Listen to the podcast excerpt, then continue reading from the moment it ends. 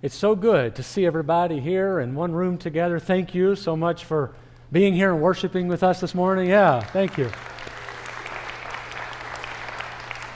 It's also nice to be preaching sermon two of two and not two of three right now. Uh, there are certain topics in the Bible that we tend to gravitate toward, and, and, and understandably so. We gravitate toward topics like God's love, God's forgiveness, His grace. We gravitate toward topics like heaven uh, there's other topics that we tend to kind of de emphasize, such as God's wrath, uh, God's judgment. And I just want to point out one of the positive aspects of going through books of the Bible the way we do is we are encouraged to hear for all of the topics. We don't just sort of pick and choose. And we hear them proportionate to how often they appear in Scripture. So, in other words, if you kind of think, I wish he preached more on this, and I wish he preached less on that, you know, your issue is not really with me. if I'm just going through texts, right? If I'm just going through books, we're hearing the subjects at the frequency that they come up in the scriptures. And today, we're going to address two topics that we might naturally be inclined to sort of avoid or de emphasize. We're going to be talking about sin and we're going to be talking about hell.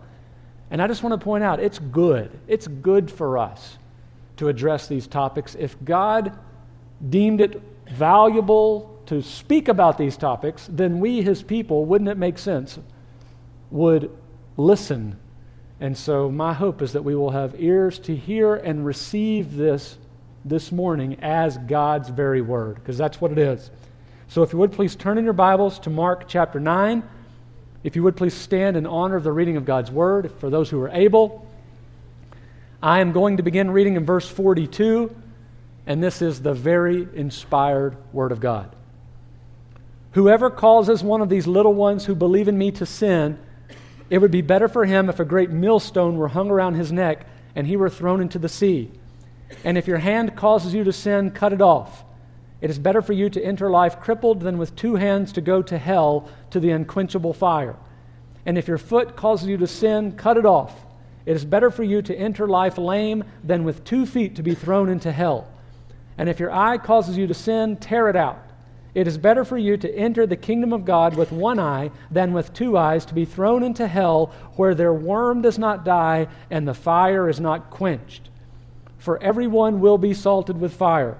Salt is good, but if the salt has lost its saltiness, how will you make it salty again? So have salt in yourselves and be at peace with one another. Let's pray. Father, we recognize this is your word, and therefore it is good. We confess our tendency might be to avoid or de emphasize topics like we find here in this verse, in this passage. But I pray you'll give us ears to hear and receive it as, as from you. And therefore we would receive it as for our good and for your glory. We pray it in Jesus' name. Amen. You may be seated. I think the main point of this passage is about why we should not sin. And I think there's sort of two subpoints how our sin impacts others and how our sin impacts us.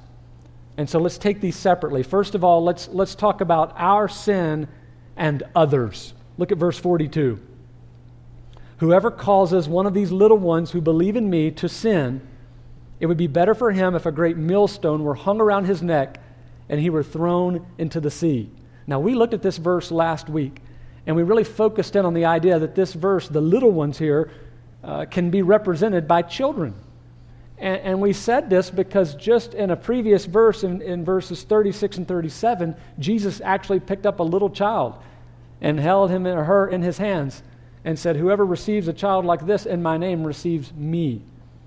And so I think that's an accurate way to, to think about the little ones as children. But I also think we have to consider this verse, verse 42, in light of the immediate context of the verses that just preceded it in verses 38 through 41, where John comes to Jesus and says, Hey, we saw a man casting out demons. And we told him to stop. He needed to quit that because he's not one of us, one of the 12. And remember how Jesus responded to him? He said, You don't need to tell him to stop. If he's not against us, he's for us.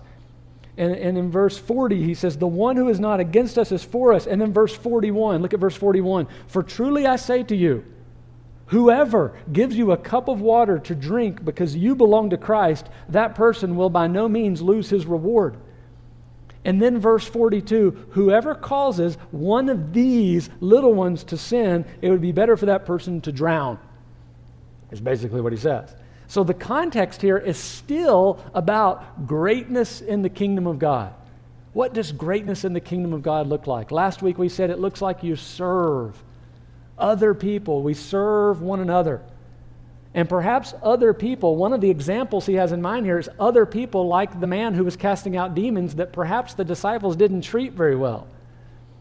And perhaps he's an example of one of these little ones. Maybe he's little in the sense that he's young, he's new to the faith. And I, think it's possible that Jesus is addressing the way the disciples treated him. And they're saying, I think Jesus may be saying, don't provoke other people unnecessarily. Don't provoke them to sin. Treat them well. Care about them. Another very strong argument in favor of reading it this way is the way our passage ends in verse 50. Look at how the whole passage ends. Be at peace with one another. Don't be at odds with each other. Don't be constantly looking for fights. Be at peace with one another as far as it depends on you. The great millstone that he talks about would be a, you know, a really large stone, very heavy, that'd be used for grinding something like grain. And Jesus uses a very graphic image here. He says it'd be better for you to tie this millstone around your neck and be thrown in the water and drown. You know, we have a phrase for that swimming with the fishes, right? It'd be better for you to swim with the fishes than what? Than to cause someone to sin, to cause one of these little ones to sin, to provoke someone to sin. In other words, the judgment that's coming to those who cause others to sin, the judgment is so great, it would be better for that person to go drown and die. That's the point. Jesus is making the point. I, therefore, I'm making the point. Right? And I just want to point out that this is very consistent with other passages of Scripture. This is not an isolated teaching here. Uh, th- there are other passages that say something very similar. For example, Matthew 25, Jesus talks about the sheep and the goats, and he says, The sheep are going to be those who, who fed me when I was hungry and clothed me when I was in need and met my needs. And the goats are going to be the ones who say, We never saw you in need. If we had seen you in need, then surely we would have loved you and served you in that way, but we never saw you. And listen to what Jesus says Matthew 25, verse 40. Truly I say to you, as you did it to one of the least of these, my brothers, you did it to me. How you treat the least of these, how you treat one another, how you treat God's people, Jesus says, that's how you treat me. So, how, my question for you is this How do you treat Jesus? I'll tell you how you treat Jesus. How do you treat his bride? How do you treat his church? How do you treat his people? How do you treat the people of God? That is how you treat Jesus. And Jesus is saying here, therefore, be at peace with one another. Don't provoke one another. Don't cause little ones to sin among you. It'd be better for you to die than to face the judgment that is coming for those who cause the little one to sin. Uh, John MacArthur, I think, helpfully points out four ways that we can cause others to sin. I think this is helpful to consider. The first way that we can cause others to sin is obvious. This is just direct temptation. This is when you say to somebody, "Oh, come on. You know, everybody's doing it. Come on. It's no big deal." You know, this is typically what we think of when we think of causing someone else to sin. Direct temptation. That's the obvious. Here's some less obvious examples though. Indirect temptation. For example, Ephesians 6 4 says, Fathers, do not provoke your children to anger. One of the ways fathers can provoke their children to anger is to be absent, to not be affectionate, to not be involved, to not care, to be removed from your child. Right? This can cause a child to sin. It can cause a child to have great anger, great bitterness.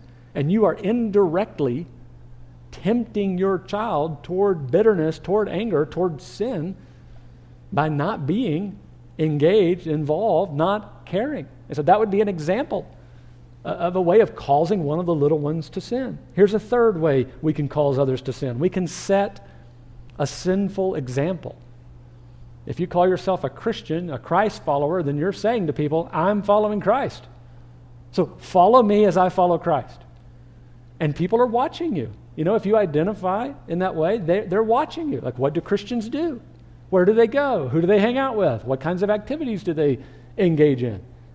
People are watching you. You are setting an example. So the question is is it a good one?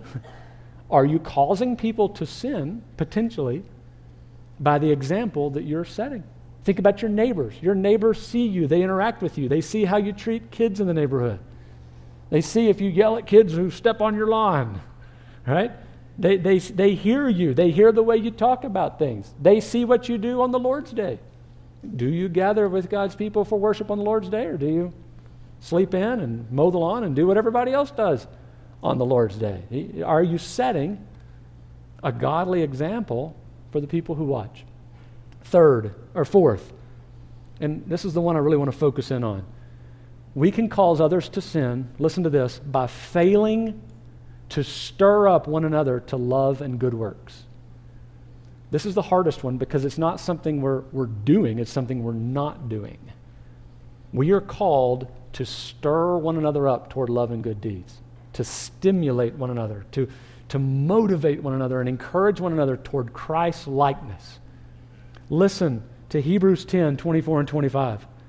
Let us consider how to stir up one another to love and good works, not neglecting to meet together, as is the habit of some, but encouraging one another, and all the more as you see the day drawing near. So, in other words, we are supposed to come together, and one of the major purposes of coming together is to encourage each other. Pursue Christ's likeness. I want to encourage you, I want to motivate you. Like, we come together, and I have the goal of I want to help you become more like Christ. Imagine a church full of people who came for that purpose. Imagine what a church would feel like in your Sunday school classes, in the hallways, if we all came and our primary instinct was, yes, we want to worship God and we're here to worship God, but one of the ways we worship God is by encouraging, stirring up each other toward love and good works. Think about the alternatives. Like we could come for the primary purpose of just kind of talking about the weather or our sports team. And those things aren't bad. You know, I'm not suggesting we shouldn't do those. I would be guilty of some of that, right? Uh, but if that's kind of the main thing, like let's just get together and small talk, you know, that's not going to do a lot of good. We could get together and just talk about the latest headlines in the news that we've been watching all week and keeping up with, and then we get together with our friends and kind of rant and rave about, can you believe this? Can you did you read that? Did you see this? Did you see that? That that wouldn't be overly edifying right? Um, we could get together and just kind of bicker and complain. I wonder why they keep it so hot in here. I wonder why they keep it so cold in here, right? And, and all the other little things, you know. Why are we doing this? Why aren't we doing that? Why isn't there more of this? Why isn't there more of that? You know, or, or we could get together and our primary goal and our primary motivation is what can I do today? What can I say today? Who can I talk to today for the primary purpose of encouraging them in the faith. Right? I'm guessing you've had somebody in your life who's been like that, who did that a coach, a parent, a teacher, a grandparent. When you saw them coming, you know, you, you just looked forward to talking to them. They made you feel like a million bucks. Like, oh man, they're about to just breathe life into me. I'm looking forward to this conversation. Some people you see coming and you go, oh boy, here we go. I wonder what this is going to be about, you know? What are they going to have this time? Some people you see coming and you go, oh man, this is going to be good. Here's my point. Don't you want to be that person that other people see coming and go, oh, I'm looking forward to talking to her. I'm looking forward to talking to him. He's about to encourage me in the faith, right? So, uh, I hope that's motivating. I hope, I hope you say, yeah, I want to be that person. I want other people in my Sunday school class, my friends, people at church, I want people to think of me as that person who stirs them up toward love and good works. And if that doesn't motivate you, at, at very least, don't you want to make sure you're not the person that this passage is warning against? Jesus says it would be better for you to have a millstone tied around your neck and thrown into the water. Don't you want to make sure you're not that person? Like somebody is that person, right? He's talking about somebody, he's warning against somebody. We'd be pretty arrogant to think there's no chance that's me. Don't you want to make sure this is not you? And one way you can be confident it's not you is to be the opposite of what he's talking about here. Be the person who, when you gather with God's people, you gather for the purpose of stirring up toward love and good works. Now let's transition and talk about sin and you, or sin and me. In verse 43, it sort of turns the mirror and puts it on us and says, okay, now we're no longer thinking about others per se. We're talking about you, your sin, how it impacts you. And Jesus says, look, if your hand causes you to sin, cut it off. If your foot causes you to sin, cut it off. If your eye causes you to sin, cut it out. And he says, the reason is this it would be better to go to heaven and not have all your members intact than to go to hell with all your body parts. That's what he says. So the point is pretty obvious. The point is you do whatever it takes to make sure you don't sin. And the reason why is because it's not worth it. Now we have to ask this obvious question is he being literal? like, is he literally talking about I need to cut my hand off if my hand causes me to sin?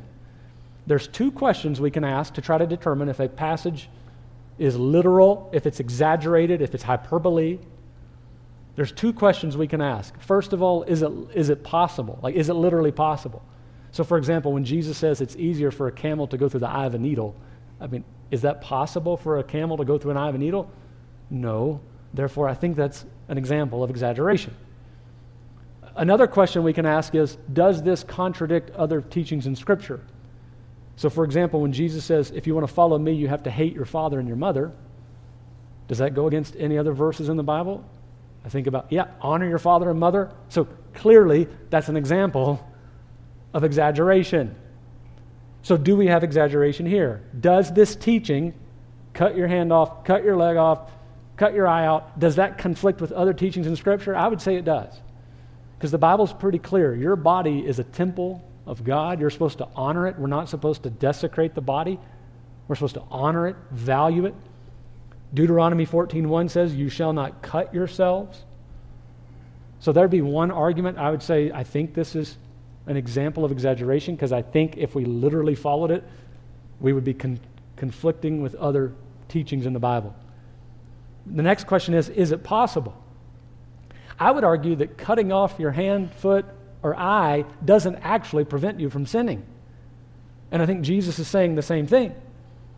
I asked my kids this past week, what is sin? And my younger son gave me a great definition. I think he learned it from Awana. He said, Sin is anything you think, say, or do that disobeys God. It's pretty good. Anything you think, say, or do that disobeys God. So if I cut my foot and my hand and my eye, can I still think, say, and do things that disobey God? Yes, I can. They're not going to actually prevent me from sinning. And Jesus told us back in Mark 7 that sin comes from within, it comes from the heart. So, for these reasons, I don't think he's being literal. And you may say, oh, that makes me feel so much better. Like the point just got weakened. But that's not the way exaggeration works. He doesn't use exaggeration in order to weaken the point. You use exaggeration in order to heighten the point, strengthen the point. What's the point? You do whatever it takes to make sure you don't sin. And by you do whatever it takes, I'm, I'm talking about categories like cutting limbs off of your body. That's how serious I am about how serious you should take sin. So, how then might we apply this? How might this passage supposed to be applied? Let me give a couple of examples. Example number one let's say you have a computer at your house and you have a pattern of going to certain websites you shouldn't and you've tried to stop and you've done all kinds of things and you just can't. You just can't stop. You say, What do I do?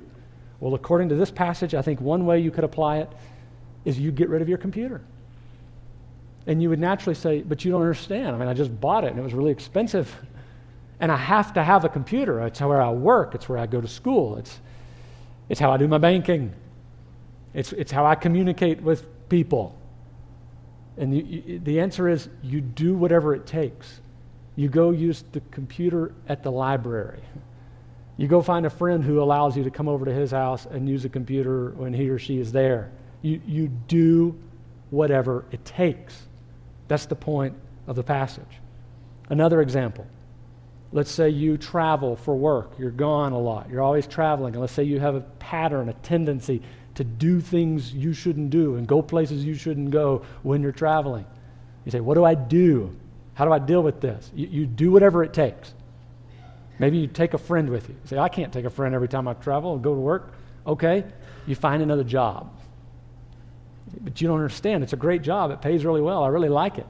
Jesus is saying here, it would be better to go to heaven with a job you don't really like than to go to hell with a job you really like. I mean, that's the application. You do whatever it takes. And the motivation here he's holding out before us is hell. I think we need to talk about hell because Jesus talks about it quite a bit. It's referred to quite a bit in our passage. He describes it, verse 48, as the place where the worm does not die and the fire is not quenched. That's a, a pretty much a direct quote from Isaiah 66 24, the very last verse of the book of Isaiah. And so uh, this is some of the image that he's using. It comes from Isaiah. The word hell in Greek is the word Gehenna, comes from a Hebrew phrase, Valley of Hinnom, which is an area just south of Jerusalem where there was this sort of constant burning, constant fire, constant smoldering, sort of a garbage dump. An awful place, a place you didn't want to go, a place I'm sure that smelled. Uh, and that's the kind of imagery, that's the imagery that's used to describe hell. You know, some people will say, well, maybe hell is figurative in the same kind of way that cutting off the hand or the foot or the eye is figurative. Maybe we're just talking about figurative here. In fact, I heard a pastor who told a story. One time somebody came up to him and said, Pastor, the phrase about the unquenchable fire and the worm not dying, you know, is this literal or is this figurative? And he responded and said, I think it's figurative. And the person sort of said, Oh, you know, that makes me feel so much better. And he said, No, I think it's actually describing something that's much worse. Like, I think it's much worse than an unquenchable fire. Unquenchable fire is like the worst thing we can imagine. That's the worst imagery that's, that's accessible to us. The unquenchable fire where it constantly burns and, and the worm does not die. That's like the worst image we can wrap our minds around, and that's pointing us toward hell, which is much worse. It's as bad as it can possibly be. Like, think about the thing that, that you can possibly conceive of that would be the worst possible experience that's getting at the direction of what hell is. The main point is it's punishment. It's punishment from God. It's God's wrath, God's judgment, God's punishment. And secondly, it's eternal. It's unending, it's forever. Our doctrinal statement says it like this The unrighteous will be consigned to hell, the place of everlasting punishment. The word Gehenna, which is behind our word hell, we find it 12 times in the New Testament, 11 of those are on the lips of Jesus. So Jesus talks about hell more often than anybody else in the Bible. Some people will say, let's just be like Jesus and talk about love and grace and forgiveness. If you want to be like Jesus, guess what? You got to talk about hell. Because he talked about hell more often than anyone else. And I think it's important to recognize who his audience is. Who is he talking with about hell? You don't see Jesus talking to the world that much about hell. That's how we usually think about hell. We got to go tell the world they're going to hell. Jesus isn't telling the world they're going to hell. Jesus is talking to his disciples here, and he usually is. That's usually the context. He's talking to his disciples and he's warning them. Like, you guys need to put sin to death in your lives. You need to take it seriously. And I'm, the motivation that I'm putting out there for you is the idea of hell. It's that serious. Don't go down that path. Don't go down a path of sin that will and can lead to hell. So, guess what? That leads me to believe you and I need to be reminded and motivated. If Jesus found it important to motivate his disciples by talking about hell, don't you think it would be important and appropriate for us to talk about getting motivated to pursue righteousness, to put to death the deeds of the flesh? And one of the motivations would be hell. And the, the point is, yeah, it might be a little costly now. It might be a little difficult now. Saying no to the flesh now might be difficult, but it's worth it. That's the point of the passage. It's worth it. The alternative is not worth it. I think that's why he, what he says in verse 49 For everyone will be salted with fire. This is a challenging verse inter- interpretively. It's hard to know how to interpret this. Everyone will be salted with fire.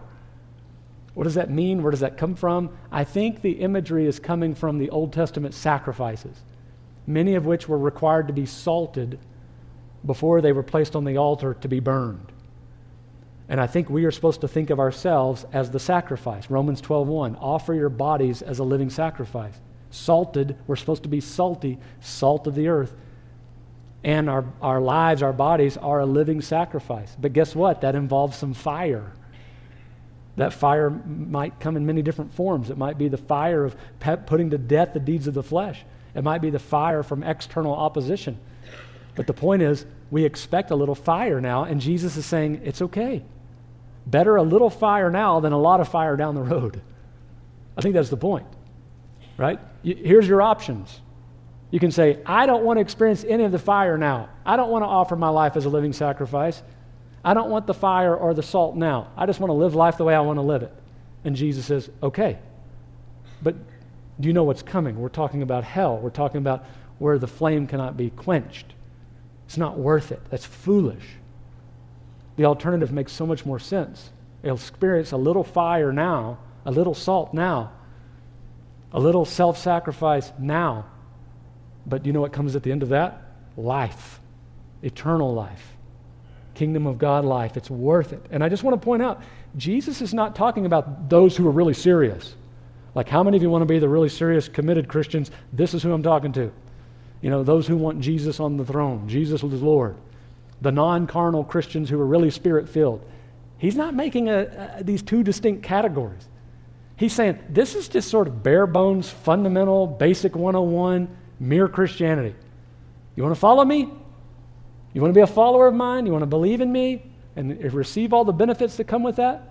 He's talking to you. Take up your cross and follow me.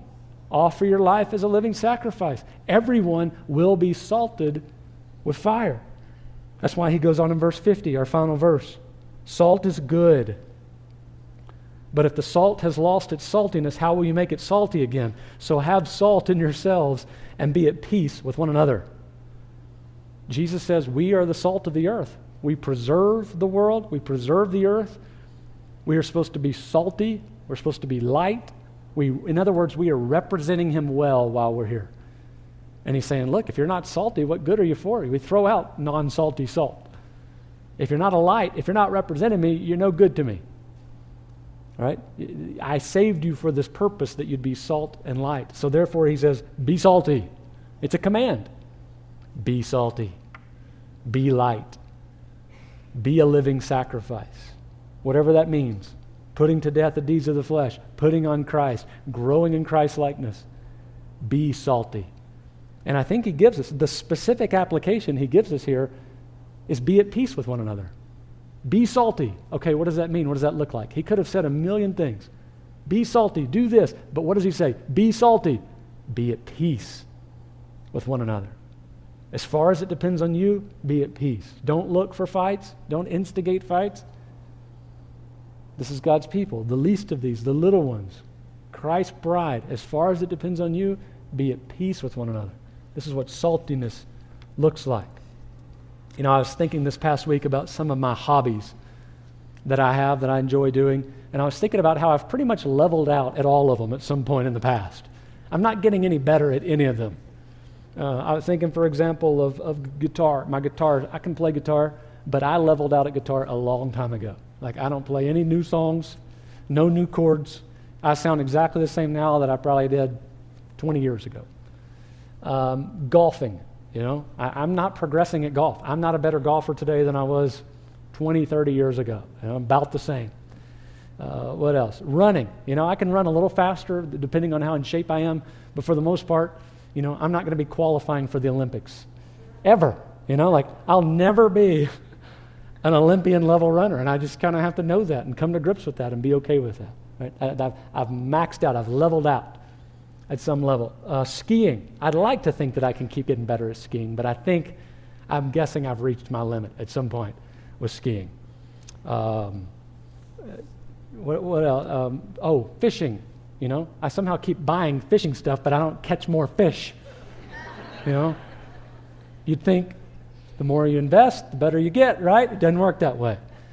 And I raise this point because I think this is probably, if we're honest, this is kind of the way we think about our Christian faith. Like we came to faith at some point in the past, and there was probably a great season of growth.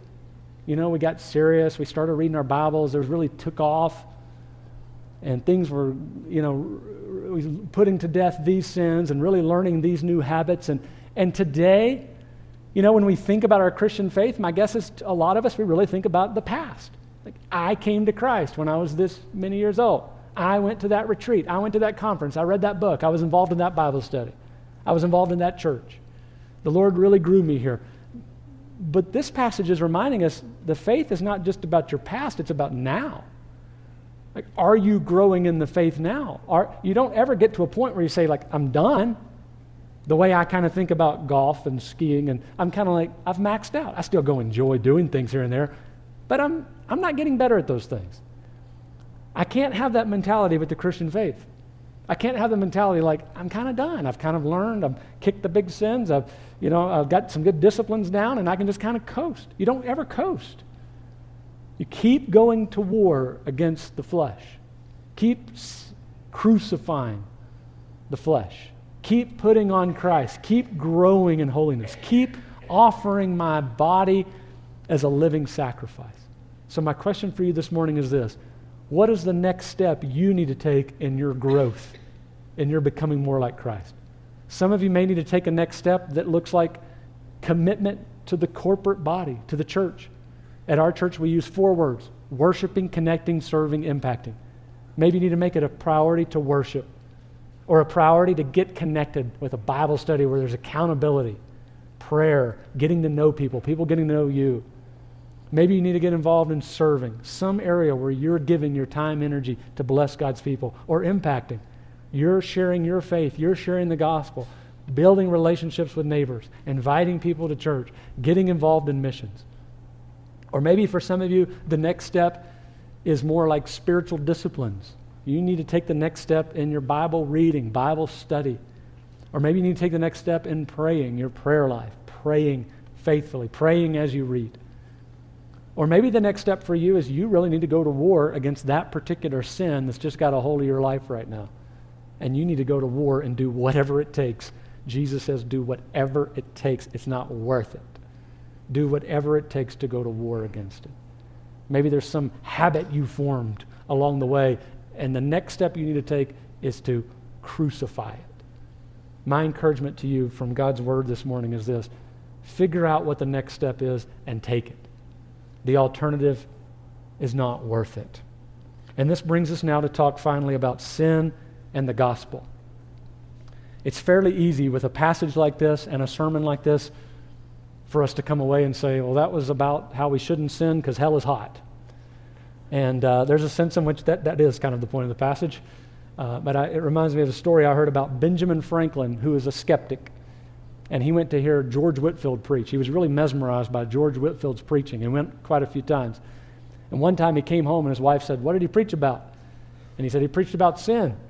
And she said, Well, what did he say about it? And he said, She's a, He was against it. Right? And it's possible that you could think this is kind of the point of this passage. Jesus is talking about sin and he's against it. And there's a sense in which you're right. That, that is what the passage is about. But I don't want us to miss the bigger context. I don't want to just talk about sin and hell and miss the bigger context. The bigger context of Mark, the Gospel of Mark, the bigger context of the Gospel, the bigger context of the whole Bible. And here's the point I want to make here Jesus came for the purpose of telling us, to warn us that we were sinners enslaved, and if we remained in that condition, we would go to hell.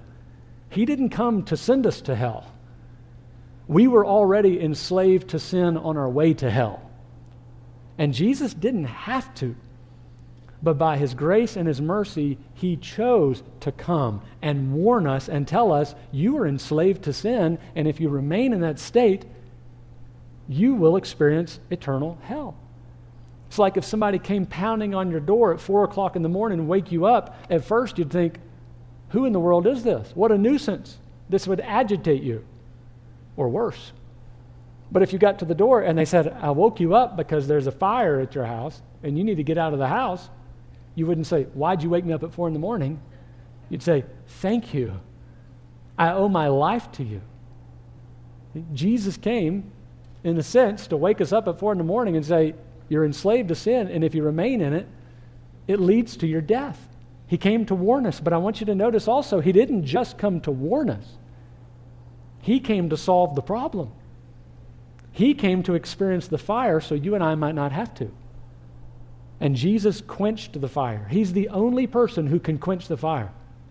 No one else, no mere man can quench the fire. Jesus alone, because of who he is, can quench the fire that we deserve. And guess what? At the cross, he did. He experienced the fire so you and I might not have to. He experienced hell at the cross so you and I might not have to. What is hell? It is God's necessary opposition to sin, his judgment, his wrath, his opposition to sin. What happened at the cross? Jesus took our sin on himself and experienced the wrath, satisfied the wrath, so you and I might not have to. He alone could do it, and He alone did it for you and I.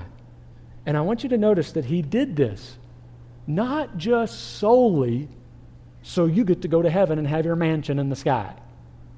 He did this so that you might be set free from sin now. He came and did this so that we might be rescued and ransomed and set free from our sins, so that we might not be on a path that leads to hell, and we might live life the way it's actually supposed to be lived right now, which is free from sin. How do you know if Jesus has set you free from sin? Because you're free from sin. I don't mean that you live perfectly. Of course, I don't mean that. I don't mean that you're never tempted again. Of course, I don't mean that.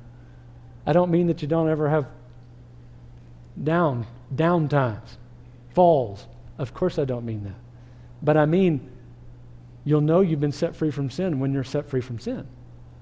There'll be evidence, there'll be proof. You will hear a passage like this and you'll want to respond to it. Something inside of you will say, I want to respond to God's word, and I want to be one of those people that stirs one another up to love and good deeds. Did you experience that? Did you feel that? Did you sense the Spirit of God tugging at you when you heard God's word preached to you? And you said, I want to, to respond to God's word positively. If you did, that's a great indication. If you said, ah, who cares? No big deal. That's, that's, that's concerning. Did you hear God's word and you say, I want to be a person who continues to grow and continues to go to war against the flesh and continues to grow in righteousness? Yes, I want to do that. I need to do that. What's the next step I need to take? Were you thinking to yourself, what's the next step I need to take? That's a really good indication the Spirit of God is at work in you. Take encouragement in that. If you thought, ah, he's probably not talking to me, this doesn't really relate to me.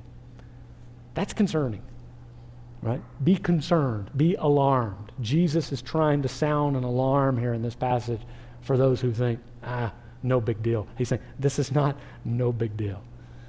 Make sure you have responded and you are responding to Jesus by trusting that he experienced the fire that you deserve. He experienced it, though he didn't deserve it.